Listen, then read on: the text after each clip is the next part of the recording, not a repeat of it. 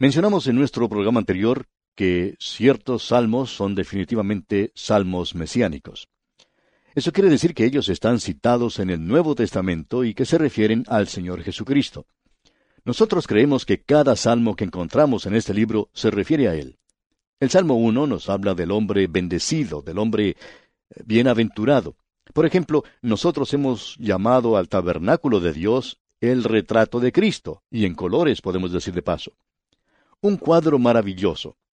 Y aquí tenemos otro cuadro. Esta es una instantánea, podemos decir así, que Dios nos ha dado del Señor Jesucristo. Él es el hombre bendito. Ahora, ¿quién es este hombre bendito, este hombre feliz? Nosotros a veces pensamos del Señor como un varón de dolores, experimentado en quebrantos. Y por alguna razón extraña, todos los cuadros que se ha pintado de él lo revelan como una persona con una expresión muy triste en su rostro. En realidad eso no es cierto, amigo oyente. Ahora alguien va a decir quizá, pero Isaías dice que él era un varón de dolores experimentado en quebrantos. Bueno, aceptamos eso, pero ¿por qué no seguir leyendo? En Isaías usted puede descubrir que él no tenía ningún dolor ni quebrantos propios. Él ha llevado nuestros dolores, él cargó nuestros quebrantos. Era lo mío lo que él estaba llevando, no lo de él. Él era un Cristo feliz, y aquí tenemos un cuadro de él. En el versículo uno del primer salmo se nos da la práctica del hombre bendecido. Luego, al seguir leyendo un poquito más adelante, veremos el poder del hombre bendito y después la permanencia de este hombre feliz. En los primeros dos versículos tenemos la práctica del hombre bendito. Aquí en el primer versículo se presenta el lado negativo. Esto es lo que el hombre bendito, el hombre feliz, no hace. Leamos pues el versículo primero del Salmo 1. Bienaventurado el varón que no anduvo en consejo de malos, ni estuvo en camino de pecadores, ni en silla de escarnecedores se ha sentado. Ahora tenemos aquí tres posiciones, tres actitudes. Primero, él anda, luego se para y luego se sienta. Y entonces tiene tres condiciones. Este es el hombre que no es feliz, podemos decir de paso. Tres condiciones o períodos. Primero está con los malvados luego él está con los pecadores y está con los escarnecedores. Y luego usted tiene tres admisiones, es decir, tres asociaciones. Primero es el consejo de los malvados. El hombre bendito o el hombre feliz no andará en el consejo de los malvados. Tampoco está en el camino de los pecadores, ni se sentará en la silla de los escarnecedores. Consejo, camino, silla podemos notar aquí que existe de una manera muy definida una regresión, un deterioro, una degeneración. Notemos ahora que Él no anda, nos dice aquí, en el consejo de los malos. Consejo quiere decir asesorar. Él no los escucha. ¿Ha notado usted alguna vez que ni el Señor Jesucristo hizo referencia alguna a su propia razón, a su propio pensamiento, como la base de una decisión? Cuando él tomaba una decisión, siempre lo hacía conforme a la voluntad de Dios. Él nunca le dijo a sus discípulos en alguna ocasión, Ahora, muchachos, nosotros vamos a hacer un viaje a Galilea nuevamente. Y he estado pensando sobre esto y creo que esta es la mejor forma de hacerlo, según mi punto de vista. Después de todo, yo soy más inteligente que ustedes, mis amigos. Bueno, esa no era la forma en la que Cristo trataba con sus discípulos. Él siempre decía, yo voy a Jerusalén. ¿Por qué? Porque voy a hacer la voluntad de mi Padre. O yo voy a tal y cual parte, voy a hacer tal y cual cosa, porque es la voluntad de mi Padre. Por tanto, una cosa es el escuchar un consejo, y pensamos que el buen consejo es saludable, pero ciertamente no el consejo de los malos. Se nos dice que hoy tenemos que andar por fe. Andando por fe no es escuchando el consejo de los malos. Ahora, ¿quiénes son los malos? Bueno, en realidad los malos son aquellos que dejan a Dios de lado. No hay temor de Dios en sus ojos. Los malos demandan hoy que Dios no existe. Alrededor nuestro hay multitud de personas así. Ellas viven como si Dios no existiera. Se levantan por la mañana y nunca se acercan a Dios en oración. Nunca le dan gracias a Él por la comida que tienen y tampoco por la vida ni por la salud. Ellos siguen andando tranquilos, divirtiéndose. Bueno, esos son los malos. Ellos dejan a Dios de lado. Ahora, el pecador es aquel que se apodera de las cosas. El malo es el que busca que el hombre se detenga y lo encontramos detenido en el camino de los pecadores. Este es el pecador el que se toma el control, por así decirlo. El pecado aquí quiere decir el errar al blanco. O sea que ellos no viven de la forma en que deberían vivir. A ello se refiere la Escritura cuando dice, hay camino que parece derecho al hombre, pero su fin es camino de muerte. Nuevamente dice la Escritura, todo camino del hombre es recto en su propia opinión. El pecador en realidad puede pensar que él está en lo correcto, pero él es pecador. La Escritura dice, Deje el impío su camino y el hombre inicuo sus pensamientos. Este es un pecador. Todos nosotros nos descarriamos como ovejas, cada cual se apartó por su camino, mas Jehová cargó en él, o sea, en el Señor Jesucristo, el pecado de todos nosotros. Todos nosotros somos pecadores. Ese es nuestro cuadro. Ahora, ¿quiénes son estos escarnecedores que se menciona aquí? Bien, este es el ateísmo. Ellos no solo niegan a Dios, sino que también viven en un antagonismo y odio contra Él. Aquellos que niegan a Dios están en realidad practicando la peor forma de inmoralidad. Y créanos, amigo oyente, Dios tiene algo que decir acerca de los escarnecedores allá en el libro de Proverbios, capítulo 3, versículo 34. Allí dice, ciertamente Él escarnecerá a los escarnecedores. Bien, volviendo ahora al Salmo primero, notemos el versículo 2. Y tenemos aquí el lado positivo. Antes vimos lo que el hombre feliz no había hecho. Ahora tenemos lo que el hombre feliz hace. Leamos el versículo 2. Sino que en la ley de Jehová está su delicia, y en su ley medita de día y de noche. Este es el lado positivo. Usted recuerda lo que el Señor Jesucristo dijo acerca de un hombre que había sido posesionado por los demonios, que cuando los demonios salieron de este hombre, él había quedado limpio y arreglado, es decir, él quedó bien lustradito y brillante. Y él pensaba que todo estaba bien, pero no era así, porque él aún era controlado por el demonio. Finalmente, el demonio anduvo por los alrededores sin poder encontrar un lugar donde quedarse, pero se encontró con otros demonios y regresó entonces trayendo a sus amigos con él. Y se nos dice que el postrer estado del hombre era peor de lo que había sido al principio. Hay muchas personas en la actualidad que piensan que si ellas simplemente limpian un poquito, que eso es todo lo que necesitan hacer. Pero amigo oyente, permítanos decirle que en la ley de Jehová está su delicia. Y eso quiere decir que tiene gozo, que eso no es una carga. Las lágrimas, los suspiros, los lamentos que están en este mundo, el quebrantamiento de corazones y dolores de cabeza, los hogares destruidos, todo eso es resultado del quebrantamiento de la ley de Dios. Y este es el amor de Dios. Juan dice en su primera epístola capítulo 5 versículo 3, Pues este es el amor a Dios, que guardemos sus mandamientos, y sus mandamientos no son gravosos. Y sus mandamientos, amigo oyente, no son simplemente los diez mandamientos. Existe en la actualidad la idea de que cuando uno es salvo por gracia, que eso quiere decir que ahora puede vivir sin ley, y vivir como le plazca y hacer lo que quiera. Ese no es el cuadro que tenemos ante nosotros en la palabra de Dios, amigo oyente. Usted no anda sin ley, usted no puede ser o no puede estar sin ley, por la sencilla razón, como nos dice Pablo, porque vosotros, hermanos, a libertad fuisteis llamados. Y escuche, solamente que no uséis la libertad como ocasión para la carne, sino servíos por amor los unos a los otros. Como usted puede apreciar, amigo oyente, la libertad no es libertinaje. Alguien dijo en cierta ocasión que no guardaba los diez mandamientos para ser salvo, lo cual es correcto. Pero entonces ese hombre dijo, eso quiere decir que uno los puede quebrantar. Eso no es lo que dice que uno los puede quebrantar. Lo que quiere decir, amigo oyente, es que usted no puede alcanzar la medida de la ley de Dios. Usted tiene que tener perfección, y usted y yo, amigo oyente, no podemos tenerla. Y tenemos que llegar entonces a Dios por fe. Ahora se nos dice que tenemos que vivir en un nivel más alto del que se encuentra la ley. Tenemos que vivir vidas con el fruto del Espíritu, que es amor, gozo, paz, paciencia. Estas son las cosas, así que allí tenemos la disciplina y la guía de gracia, y eso es algo muy importante, amigo oyente. De modo que su delicia está en Jehová. Y se nos dice, y en su ley medita de día y de noche. ¿Qué es lo que quiere decir con esto de meditar? Pues puede asemejarse a una vaca rumiando. Tomás Aquino lo dijo de esta manera. yo no tengo descanso sino en un rincón con un libro, y ese libro es la palabra de Dios.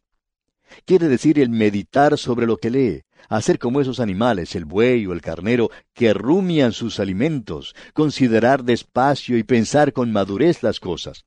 Usted puede imaginarse una vaca que sale al campo bien temprano por la mañana y come el alimento que encuentra en el terreno, y eso es algo delicioso, es un buen desayuno, por lo menos para la vaca. Y luego regresa y se acuesta debajo de algún árbol. Ya hace calor al mediodía. Se nos dice que la vaca tiene tres estómagos. Así es que lo que este animal hace es tomar ese desayuno, ese pasto que comió antes, lo vuelve a su boca, lo vuelve a masticar otra vez y lo cambia de estómago. Así es como tiene su almuerzo.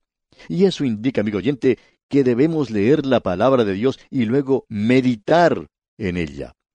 Usted recuerda lo que el apóstol Santiago dijo, que algunas personas miran la palabra de Dios como un espejo y cuando se apartan se olvidan de la forma en que se ven. Medite en la palabra de Dios, amigo oyente. Deje que la palabra de Dios haga lo que quiera en usted.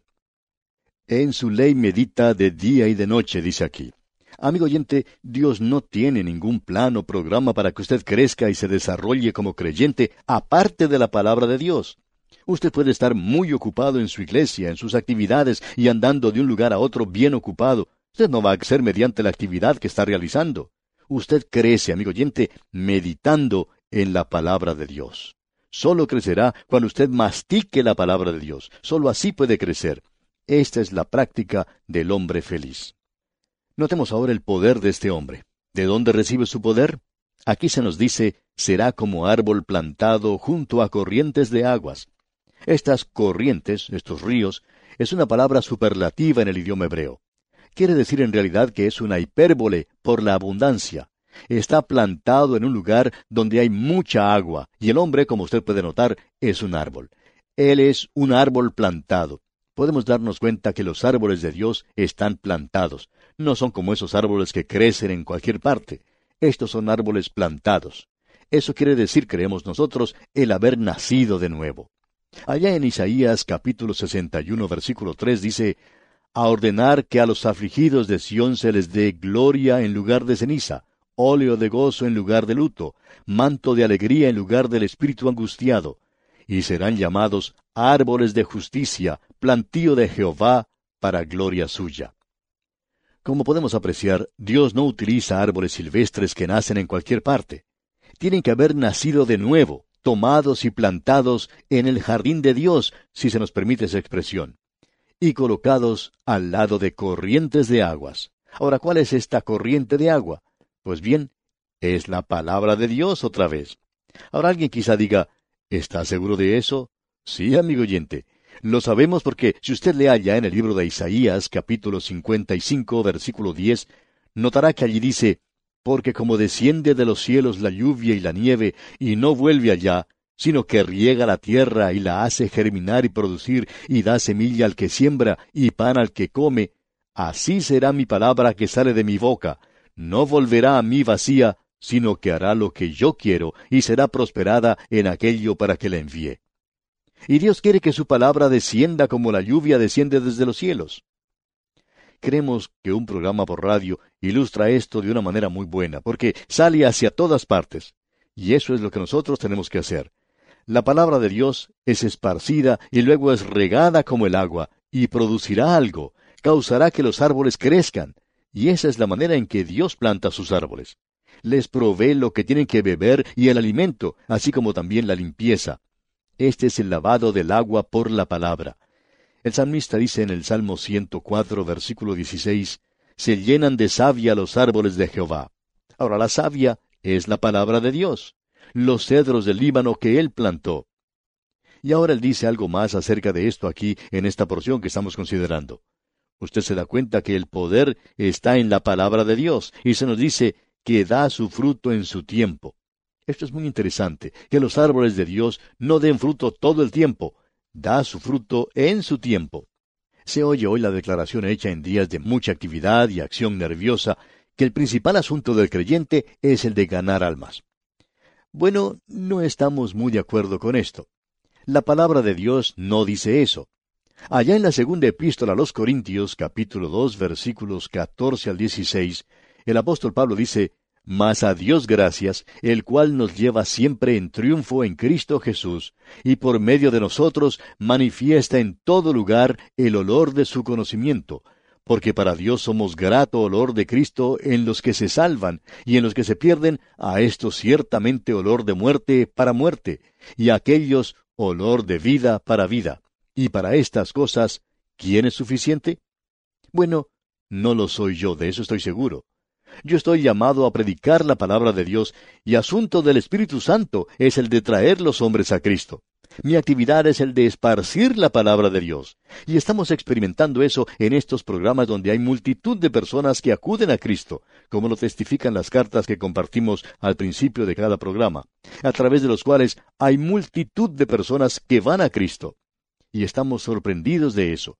Pero no somos nosotros quienes lo hacemos. Nosotros simplemente presentamos la palabra de Dios. Nuestra actividad es la de dar la palabra de Dios. Y cuando lo hacemos, él causa que eso triunfe. Supongamos entonces que nadie acepte a Cristo. Pues bien, nosotros somos grato olor de Cristo en los que se salvan, y en los que se pierden, a esto ciertamente olor de muerte para muerte, como dice el apóstol Pablo. Mi responsabilidad, amigo oyente, es la de esparcir la palabra de Dios. La suya es la de hacer algo acerca de eso.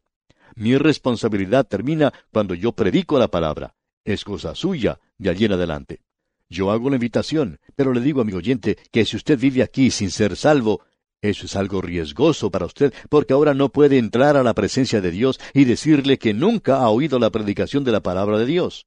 Por tanto, en un sentido, yo no soy su amigo, y francamente no soy responsable por usted. Yo he presentado la palabra de Dios, y me he convertido, por así decirlo, en su enemigo, porque usted ahora no le puede decir a Dios que no ha oído nunca el Evangelio. Y nosotros queremos que sea cierto también en lo que se refiere a este ministerio radial. Hemos notado entonces que lo importante aquí es que el Hijo de Dios dé su fruto en su tiempo. Ahora, no solo hace eso, sino que su hoja no cae. Él debe ser un testigo todo el tiempo. Los árboles de Dios son como los pinos que siempre están verdes y nunca pierden sus hojas, un testimonio para los demás. Alguien cuenta que estuvo en cierta ocasión en la ciudad de Nueva York durante el verano, en el mes de agosto, y que visitó una iglesia muy famosa en ese lugar. Era casi un mausoleo. Esta iglesia tan famosa tenía unas inscripciones talladas en mármol en las que se leía Esta es la casa de Dios, la puerta misma del cielo. Pero debajo de esa inscripción se había colocado un cartel temporal que decía cerrado durante los meses de julio y agosto de modo que la puerta del cielo estaba cerrada durante esos meses de verano. Amigo oyente, del árbol de Dios se nos dice que su hoja no cae y todo lo que hace prosperará. Dios ha prometido bendiciones materiales a su pueblo en el Antiguo Testamento, pero en la actualidad Él no hace necesariamente eso. Juan Trapp lo dijo de la siguiente manera. La prosperidad exterior, si sigue a un andar cercano a Dios, es dulce como el cero cuando sigue a un número se suma a ese número aunque sea nada en sí mismo. Ahora finalmente tenemos la permanencia del hombre perfecto. Uno puede notar la inseguridad que tiene el malvado. El versículo cuatro de este capítulo uno del Salmo primero dice No así los malos, que son como el tamo que arrebata el viento. Ahora podemos notar dos caminos, versículo cinco. Por tanto, no se levantarán los malos en el juicio, ni los pecadores en la congregación de los justos. Dos hombres, dos caminos, dos destinos. Uno de ellos es un callejón sin salida. Lleva a la muerte, el otro lleva a la vida. Dios hace la diferencia. Él dice lo que está bien o lo que está mal.